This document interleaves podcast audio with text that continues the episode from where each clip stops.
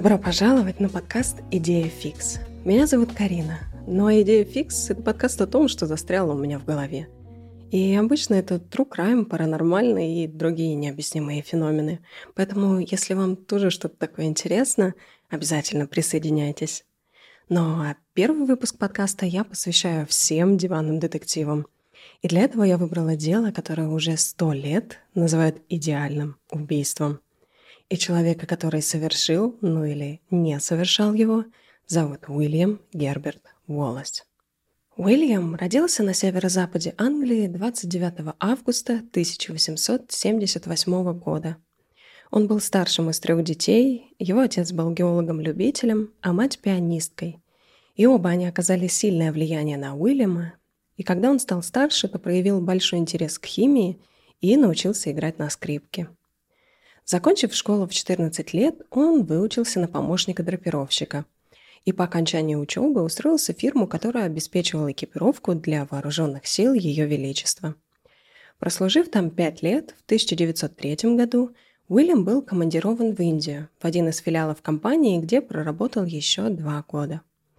Потом его брат Джозеф предложил Уильяму переехать к нему в Шанхай. «Что-то ты сделал?» Но этот переезд снова был недолгим, и после нескольких госпитализаций из-за повторяющихся проблем с почками он вернулся в Англию по совету врачей 19 марта 1907 года. Через месяц после возвращения он снова был госпитализирован, на этот раз для операции по удалению левой почки. После этого ему потребовалось 18 месяцев, чтобы полностью восстановиться и вернуться к работе. Он жил со своей семьей в Харрогейте и начал выступать от местной либеральной партии. В 1910 году он занял должность регистрационного агента в Йоркшире. Именно в это время он познакомился с Джулией Деннис, которая сразу же его пленила. В своем дневнике он писал о своих чувствах к ней. Темноволосая, темноглазая, полная энергии и жизнерадостности. Она заполнила каждый уголок картинки, которую я всегда себе представлял. Она жила всего в двух улицах от Уильяма, и пара стала проводить большую часть своего свободного времени вместе. У Джулии же была куда более загадочная жизнь. Некоторые даты и детали ее биографии так запутаны, что, боюсь, стопроцентной правдой нам уже никогда не узнать. Но нам известно, что она родилась 28 апреля 1861 года на ферме Бранклифф в Северном Йоркшире. Она была вторым из семи детей, рожденными ее родителями Уильямом Деннисом и Энн Смит. Накануне десятого дня рождения Джулии ее мать умерла при родах своего седьмого ребенка. Это сильно ударило по ее отцу, его здоровье ухудшилось, и в конечном итоге это заставило его отказаться от сельского хозяйства и вместо этого взять на себя роль трактирщика, ну или попросту хозяина гостиницы. Но он проработал всего 4 года и в 1875 году скончался от болезни печени. Джулия начала педагогическую карьеру и стала гувернанткой в нескольких семьях. Это занятие могло дать ей стабильность и крышу над головой. Ни о каких других фактах ее биографии нам, к сожалению, неизвестно, поэтому мы перескочим на пару десятилетий вперед. В возрасте 40 лет, согласно официальной переписи населения, она сократила свой возраст на 10 лет – Возможно, она это сделала ради преимущества в трудоустройстве, но и Уильяму она представилась на 10 лет моложе. После того, как пара встретилась, они начали встречаться и быстро поженились в 1914 году. В их свидетельстве о браке она указала себе возраст 37 лет, что уже на 16 лет моложе своего фактического 53-летнего возраста – а также она солгала и о профессии своих родителей, повысив своего отца до ветеринарного хирурга, а имя ее матери приобрело французское происхождение. Место же ее рождения переместилось в зажиточный Сассекс. Возможно, Джулия это сделала, чтобы облегчить себе поиски работы гувернантки, поскольку большинство женщин этой профессии были молодыми, холостыми и среднего класса. Но так или иначе, пара теперь была счастлива в браке и Уильям и его отец переехали к Джулии, живущей в своей квартире в Харрогейте. Однако с началом войны в 1914 году вся политическая деятельность партии была приостановлена, и, соответственно, позиция Уильяма в либеральной партии была потеряна. Поскольку его медицинские проблемы, связанные с его предыдущей операцией на почке, не позволяли ему пойти на фронт, он с помощью своего отца устроился продавцом страховых услуг, зарабатывая 270 фунтов в год плюс 30% комиссионных, что на тот момент было довольно хорошей зарплатой. Его новый офис находился в Ливерпуле, поэтому Уильям и Джулия в марте 1915 года перебрались туда. Год спустя они переехали в трехкомнатный дом с террасами и жили достаточно хорошо – они даже могли позволить себе уборщицу, которая навещала их раз в неделю, и, судя по всему, у них был счастливый брак.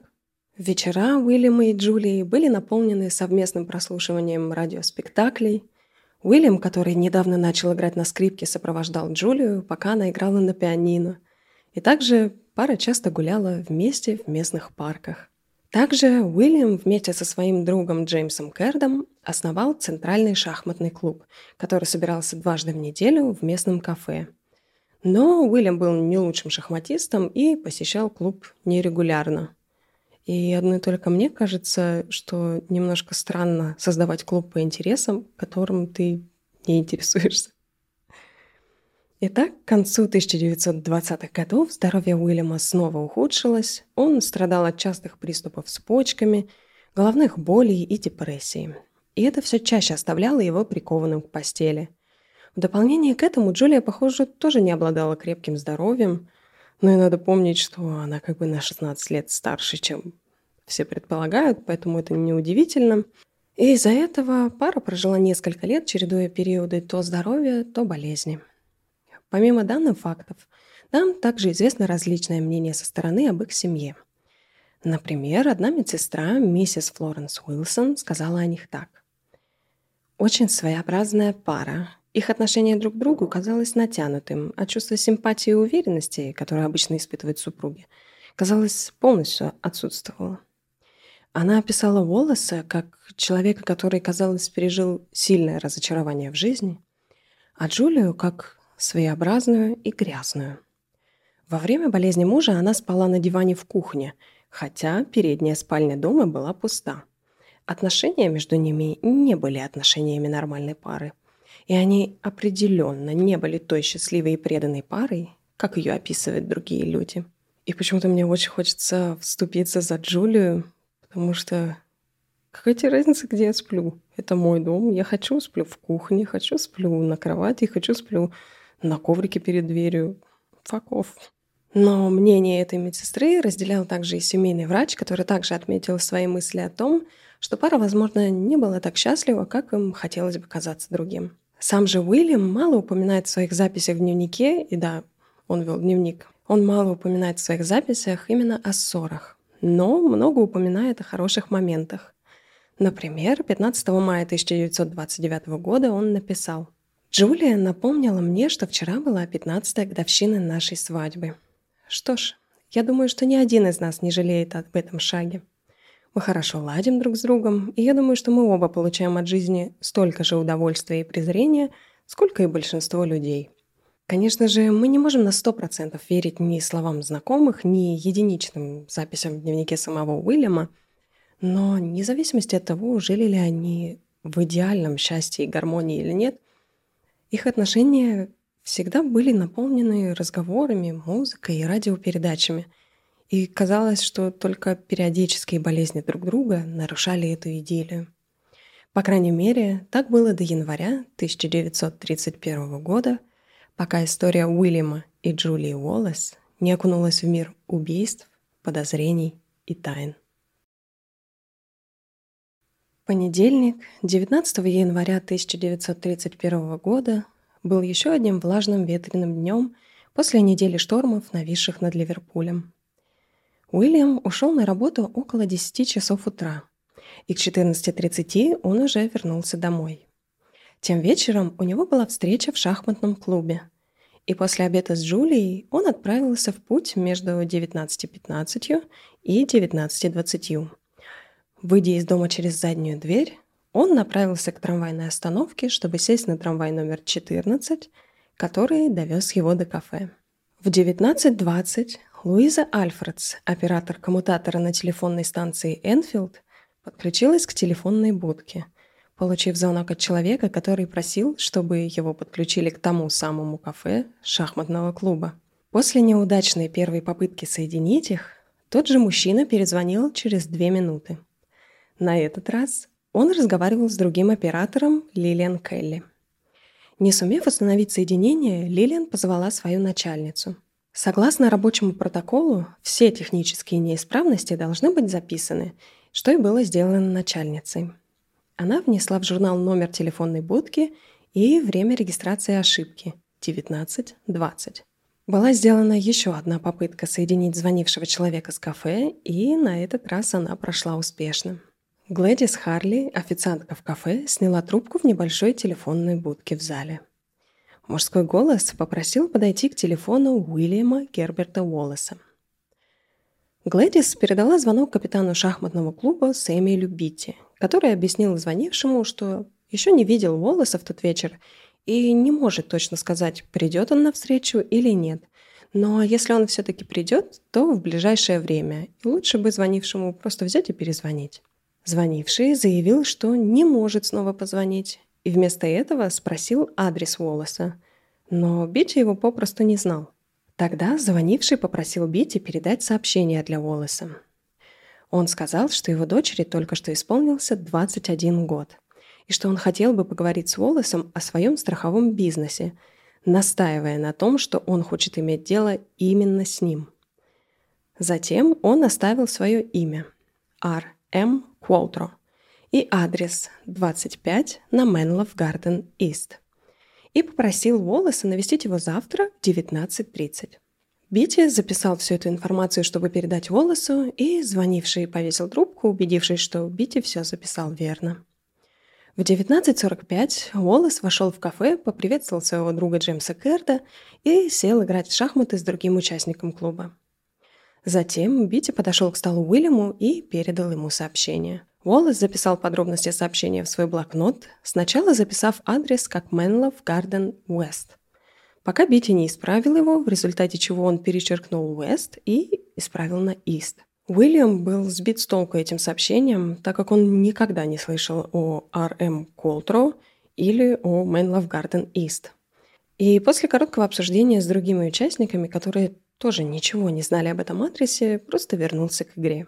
В 22.00 Уильям покинул шахматный клуб вместе с Джеймсом Кердом и мистером Беттоном.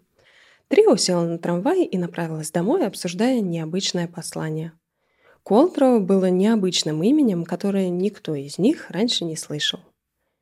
И вот мы перемещаемся в следующий день. Утро вторника, 20 января, было продолжением недельной непогоды, серой, холодной и влажной. Уильям надел шляпу и макинтош и отправился на прогулку под дождем в 10.30 утра. А в 14.00 вернулся на обед с Джулией. К настоящему времени погода значительно улучшилась, и после еды он снова ушел около 15.15, чтобы закончить свою дневную работу. В 17.15 Уильям сделал свой последний рабочий звонок, а затем вернулся домой в 18.05, чтобы поужинать вместе с Джулией. Он весь день думал о звонке мистера Куолтро, и, наконец, пришло время принять решение. Решив, что ему лучше хотя бы проверить этот таинственный адрес, в конце концов, это была отличная возможность для его карьеры – он вышел из дома в 18.45, полной решимости разыскать таки этот адрес. Но все его попытки найти этот адрес, который, казалось бы, просто не существовал в природе, оказались неудачными. Он спрашивал у кондукторов трамвая, он останавливал людей на улице, он сверялся с уличными каталогами в газетных киосках. Он даже остановил полицейского и рассказал ему всю эту свою странную сагу. Прибыв на улицу Менлов Гарден Уэст около 19.20, то есть за 10 минут до назначенной встречи, Уильям пустился на поиски Менлов Гарден Ист. Он даже позвонил в дверь дома 25 на Менлов Гарден Уэст, предположив, что Бити все-таки перепутала этот адрес, когда записывал. Дверь открыла Кэти Мезер. Когда Уильям спросил, здесь ли живет мистер Колтро, Кэти ответила отрицательно – он бродил еще какое-то время, но, поняв, что назначенное время в 19.30 давно прошло, в конце концов просто сдался и решил вернуться домой. Усталый и замерзший Уильям вставил ключ в входную дверь своего дома, но обнаружил, что дверь не сдвигается с места. и на его стук также не было ответа. Вздохнув, он вынул ключ и попытался открыть заднюю дверь. Но он обнаружил, что она тоже не двигается, и сильно постучал по дереву. Ответа также не последовало. Перепрыгивая от задней части дома к передней, он встретил своих соседей – Джона Шарпа Джонстона и его жену Флоренс, которые присоединились к нему и предложили вернуть их запасной ключ. Уильям сказал им, что очень беспокоится, потому что Джулия не вышла бы из дома, так как у нее ужасная простуда. Также он спросил их, не слышали ли они чего-нибудь необычного тем вечером. Соседи сказали, что нет. Они снова уже все вместе попробовали открыть дверь, и та сразу же поддалась. Уильям вошел в тускло освещенный дом и зажег лампу спичкой, Несколько мгновений спустя он выскочил обратно на улицу и закричал. «Зайдите, посмотрите!» Ее убили. Последовав за Уильямом внутрь, соседи увидели жуткую картину. Тело Джулии лежало на ковре ногами к камину.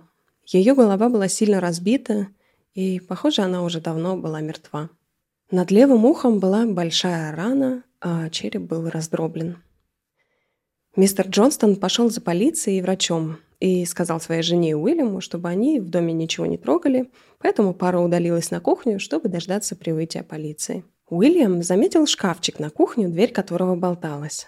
Там всегда лежала коробочка, в которую он складывал свои страховые взносы.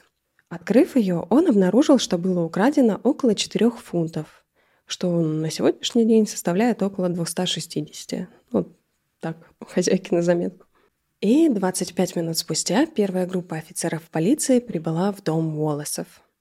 Справедливо сказать, что их рассмотрение дела в течение следующих нескольких дней оставляло желать лучшего. Силы полиции были серьезно ослаблены крупной забастовкой в 1919 году, в результате которой была уволена половина состава полиции, а те, кто оставался, часто выполняли роли, для которых они не имели ни должной квалификации, ни опыта. Первые полицейские на месте происшествия провели беглый обыск. Весь дом выглядел нетронутым, за исключением одной спальни, где Джулия хранила большинство своих личных вещей. Шляпы Джулии были разбросаны по комнате, постельное белье было снято с кровати, а подушки и сумки лежали на кровати и на полу, хотя казалось, что ничего не было украдено. Уильям заметил сумочку Джулии и проверил ее содержимое, снова отметив, что, похоже, абсолютно ничего не было украдено. Офицеры сделали одно важное наблюдение. Под телом Джулии был частично сгоревший Макинтош. И если мы помним, то тем утром шел дождь, и Уильям надел что? Макинтош? Плащку надел. М? И в течение следующего часа прибыл пресс-секретарь местной газеты, выполняющий роль полицейского фотографа, и преподаватель судебной медицины Ливерпульского университета, выступавший в качестве судебно-медицинского эксперта полиции. И это наглядно показывает, насколько плохо обстояли дела в полиции тех лет. Потому что такие должности занимали люди, связанные с ними, ну, скорее косвенно. Итак, судмедэксперт определил, что Джулия умерла около 20.00, то есть за 45 минут до возвращения Уильяма домой – и он установил это, исходя из состояния трупного окоченения. Но, опять же, возвращаясь к плохой подготовке полиции в те года, даже уже в 1931 году использование одного только трупного окоченения для определения того, насколько долго человек был мертв, являлось совершенно устаревшим. И более подробное обследование тела показало, что Джулия была сильно избита тупым предметом по голове.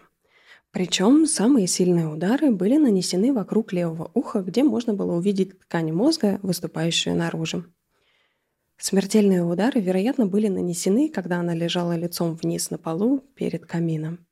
Более тщательный осмотр дома, двора и прилегающей территории не обнаружил никаких следов орудия убийства.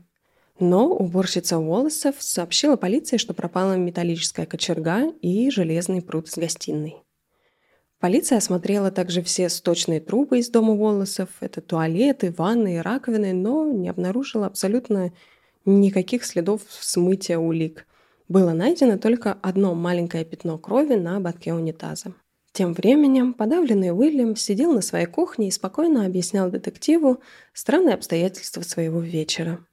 Около полуночи его доставили в отделение, где он сделал официальное заявление, что никого конкретного в убийстве не подозревает.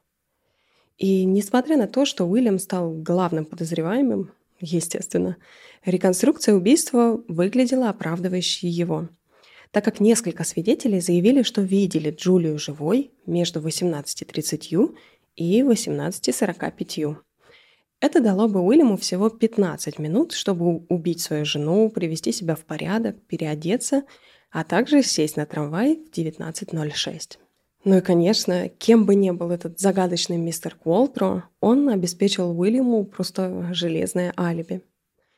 Но, несмотря на все это, Уильям был обвинен в убийстве своей жены и признан виновным после непродолжительного судебного разбирательства в апреле 1931 года – также Уильям был приговорен к смертной казни.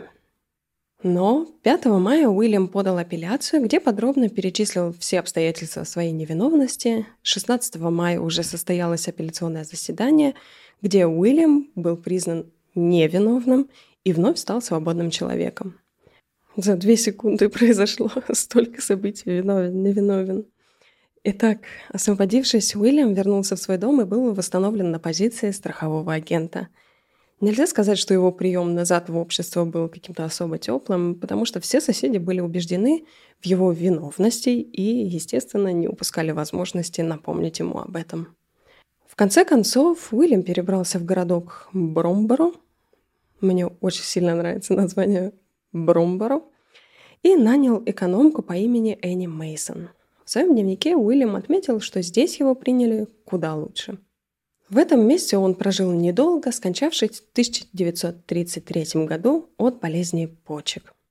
Экономка позднее утверждала, что он как будто утратил волю к жизни, буквально совершая медленное самоубийство. Уильям был похоронен рядом с Джулией. Итак, теперь, когда мы знаем всю историю от начала до конца, мне бы хотелось рассмотреть это дело с позиции защиты и обвинения. Поэтому те, кто всегда мечтал стать судьей, достаем свои воображаемые мантии и начнем с позиции обвинения и доказательств в пользу того, что Уильям таки убил свою жену Джулию. И первое, с чего мы начнем, это мотив. Единственное, что нам известно наверняка, так это то, что убийство не было результатом простого ограбления, которое пошло не по плану. Кроме небольшой суммы денег в доме больше совершенно ничего не украли. И то, если эти деньги вообще были украдены, потому что тут мы имеем только честное слово самого Уильяма. И давайте представим, что это так. Это значит, что пришел, значит, грабитель в дом, походил, походил, может, там постельное белье пошебуршал, шляпки понадевал. Пришел на кухню, открыл дверцу, одну единственную, наверное, дверцу кухни, и тут ему повезло, лежит какая-то рандомная коробочка, которая явно не напоминает то, где хранятся деньги. Ну так или иначе, грабитель берет эту коробочку, достает оттуда 4 фунта и все, говорит, мне хватит. И решает, что он обязательно закроет эту коробочку, положит ее назад в шкафчик и закроет шкафчик назад. И во всем этом мне очень интересно, было ли в этой коробочке 4 фунта или, допустим, 20, и грабитель взял всего 4. К сожалению, я нигде не смогла найти эту информацию, но она мне очень сильно не дает покоя. Но, тем не менее, это, наверное, самый милый грабитель за всю историю грабителей, который пришел, померил шляпки, взял 4 фунта или там 260 фунтов. Я даже не могу себе представить, сколько это на сегодняшний день. Там, ну, чуть менее 20 тысяч рублей, вероятно, или около того – Пришел, взял 20 тысяч и пошел. Также я хочу заметить, что на той же кухне, рядом с этим шкафчиком, на кухонном столе лежала сумочка Джулии, в которой были и деньги, и серебро, но грабитель просто не обратил на это внимания, потому что он довольствуется своими четырьмя фунтами и радостно уходит. Все эти нелепости и плюс тот факт, что не было никаких признаков взлома, и убийца просто спокойно как вошел, так и ушел и заперел за, свой, за собой дверь. Ну, в общем, это все, по-моему, практически полностью исключает версию какого-то рандомного ограбления. Следующий момент – это алиби. Центральное место в деле против Уильяма занимает его странное алиби на вечер убийства. Обычно не самый болтливый из мужчин во время своего часового пребывания по несуществующему адресу Уильям остановился и обсудил свою предполагаемую встречу как минимум с дюжиной незнакомцев. Уильям говорит, что вышел из дома около 18.45 и сел на трамвай номер 5 в 19.06.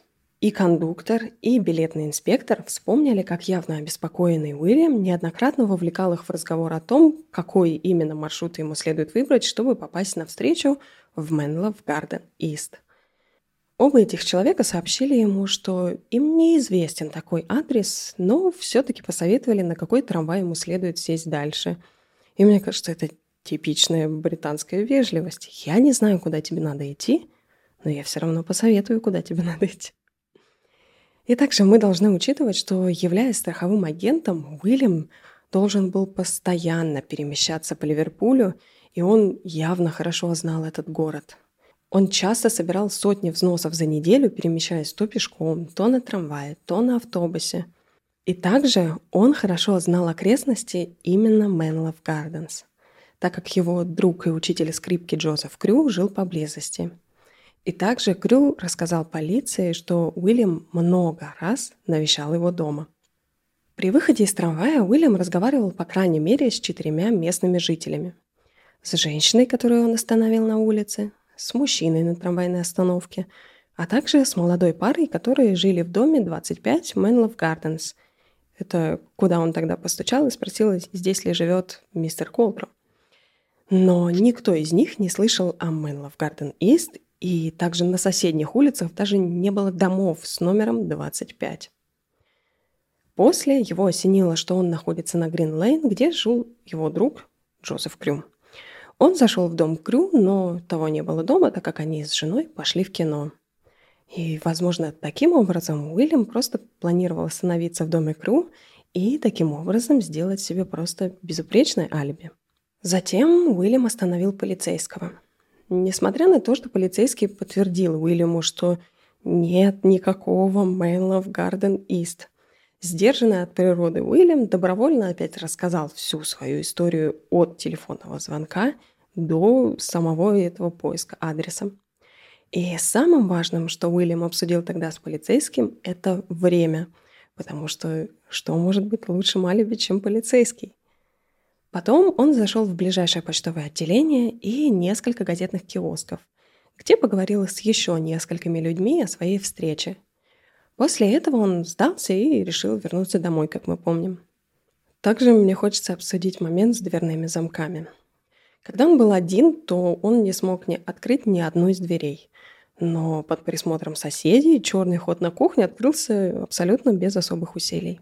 И, возможно, это просто было попыткой обрести свидетелей, когда он откроет дверь в свой дом, и, ну, что его там не было, когда он убивал Джули.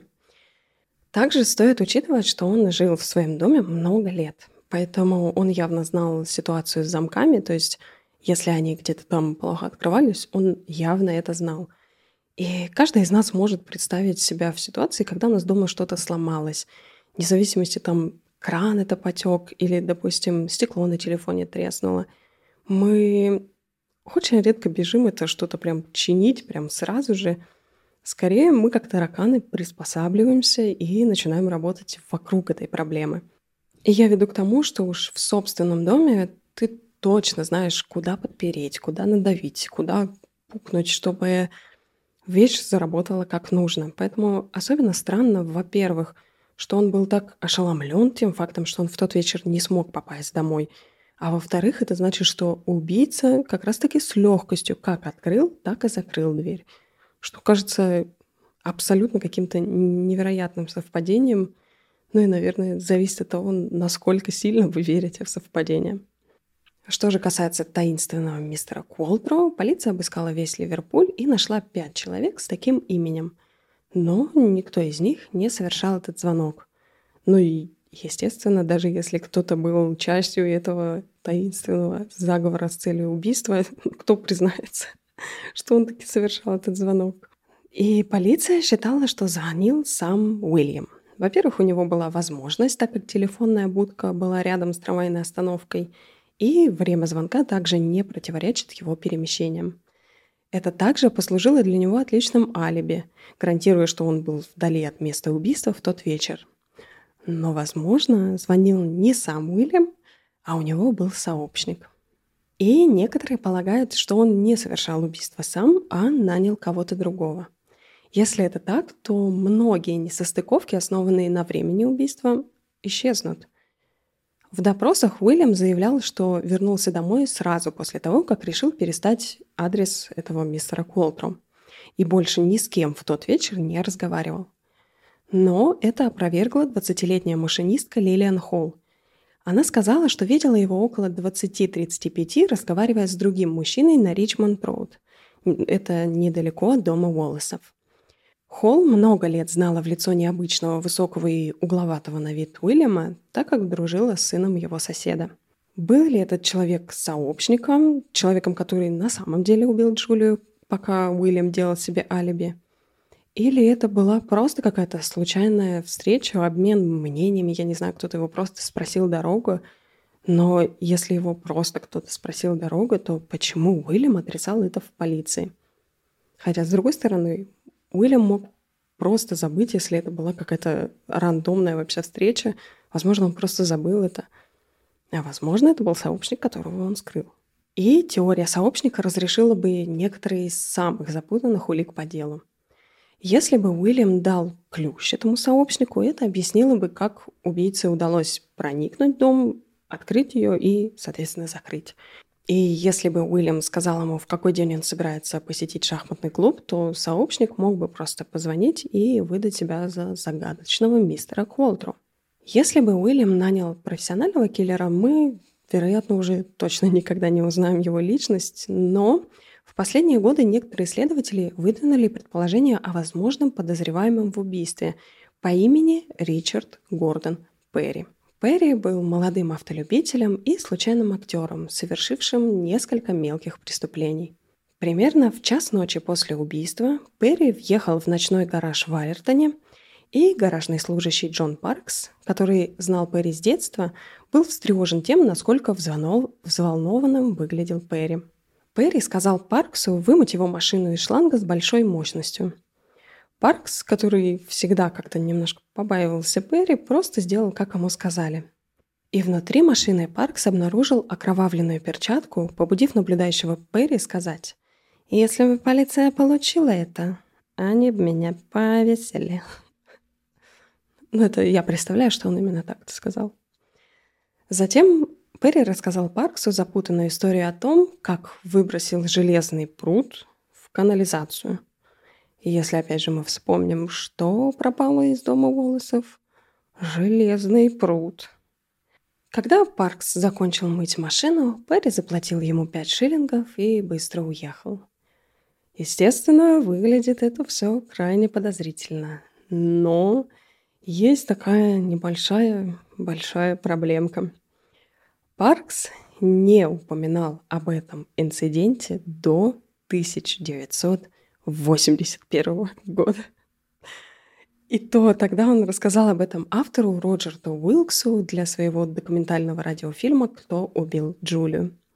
Паркс утверждал, что он никому не сказал в то время, потому что он просто не хотел во всем этом участвовать, и потому что он боялся, что Перри ему отомстит, плюс он вообще всю жизнь его немножко побаивался. Поэтому он просто дождался, когда Перри умрет, а умер он в 1980 году. И поэтому после этого Паркс решил, что наконец-то пришло время сказать правду. Я вообще обожаю эти истории, когда люди дожидаются 35 лет спустя, когда уже абсолютно все участники этого преступления умерли. И тогда кто-то приходит и говорит, а, а я все в это время знал, что все случилось именно так. Но вернемся к Перри. Перри также особенно интересен тем, что Уильям и Джулия его очень хорошо знали. За несколько лет до убийства он работал вместе с Уильямом в страховой компании и часто заменял его во время его многочисленных болезней. Также Перри был в доме Уоллесов просто бесчисленное количество раз, пил чай с парой и даже завязал дружбу с Джулией. Если Уильям действительно заплатил кому-то за убийство своей жены, то Перри — это просто самый лучший и очевидный кандидат.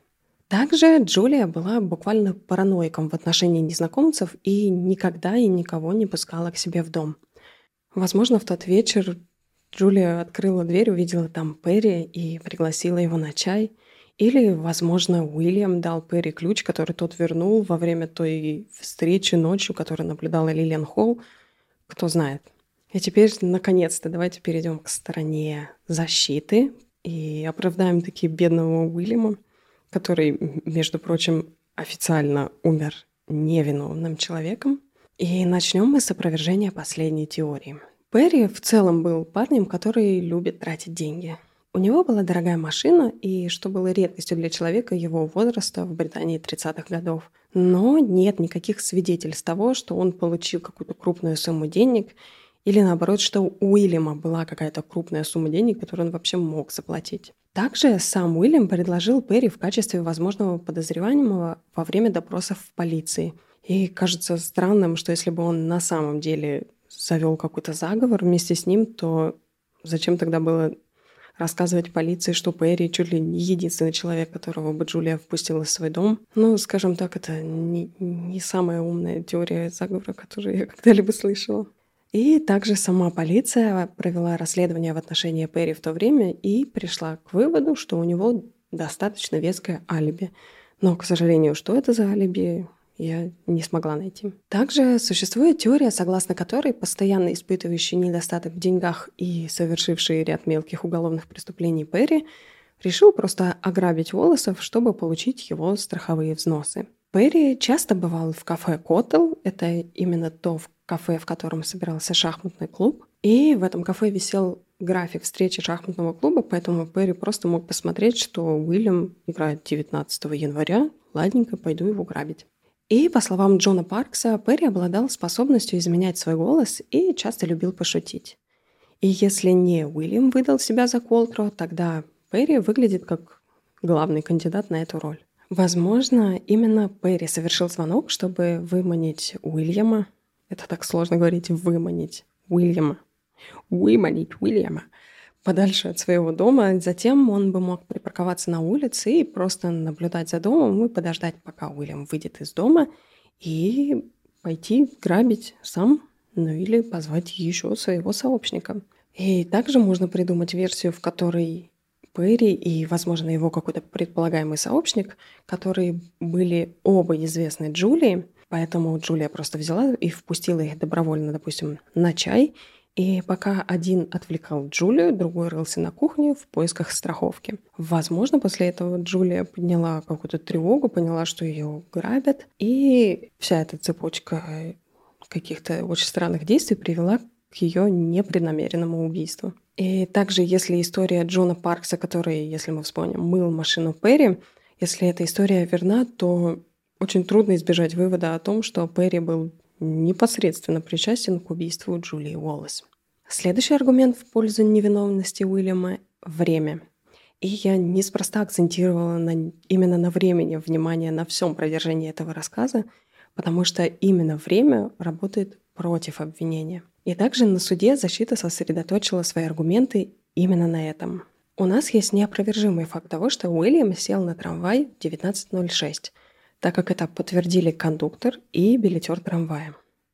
Это значит, что Уильям должен был покинуть свой дом не позднее, чем в 18.50, так как это минимальное время, за которое можно добраться до остановки.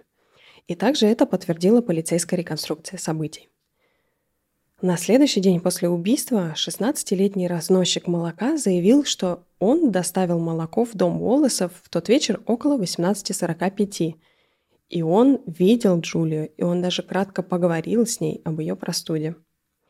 Рассказ этого парня подтвердил разносчик газет, который взглянул на часы в соседней церкви Святой Троицы, когда шел на Вулвертон-стрит на своих об- обычных обходах.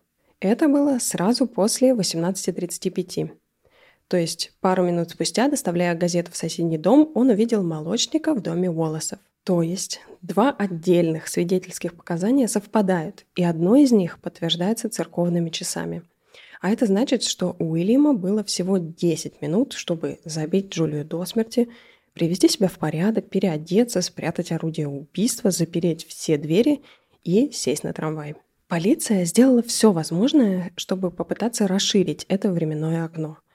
Они попросили молочника восстановить свой маршрут и пришли к выводу, что он мог бы добраться до дома Волосов уже в 18.31.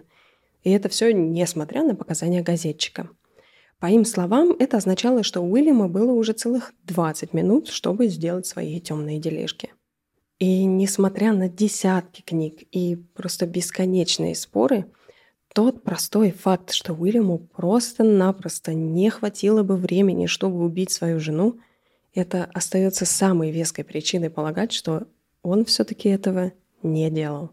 И последняя и самая моя любимая теория, оправдывающая Уильяма, указывает на его соседей. Можно с уверенностью полагать, что убийца Джулии либо хорошо знал ее лично настолько, что она могла пустить в свой дом – либо просто имел ключ от ее дома. И кто идеально подходит к этому описанию? Соседи.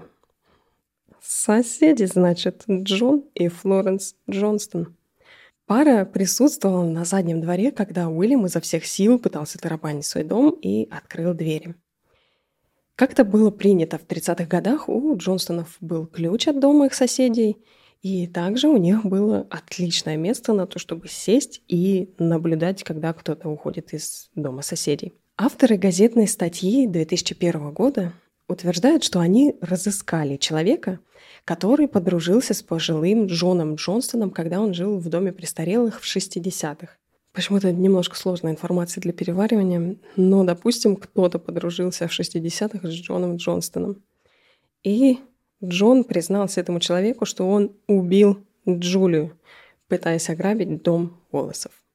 Он считал, что Джулия просто вышла из дома и поэтому пошел грабить, увидел, что Джулия там, испугался, убил ее. Но, но, большое но, стоит принять во внимание, что в то время Джон Джонсон страдал деменцией. И, соответственно, возможно, вообще не понимал, что он говорит, куда он говорит, кому он говорит. И также Джонстоны никогда не рассматривались полицией как подозреваемые. Но, но, но, но, но, опять же, следующий странный для меня момент, это то, что Джонстоны на следующий, ровно на следующий день после убийства собрались все свои манаточки и уехали навсегда. Почему? Почему они уехали? Зачем они уехали? Зачем он сказал, что он убил Джулию? Что происходит? Ну и как вы понимаете, каждый раз, когда кажется, что вот ты уже наконец-то нашел ответ на вопрос, кто убил Джулию Уоллес, возникает только еще больше вопросов и противоречий. И это дело настолько сложное в своей простоте, что мне кажется неправильным согласиться на сто процентов с какой-то из теорий, но все-таки этот Джон Джонстон, ну, подозрительный такой тип, но все, конечно, очень осложняется деменцией маленечко, чуть-чуточку. Но кто знает, возможно, именно у вас есть ответ на это преступление века, на это идеальное убийство.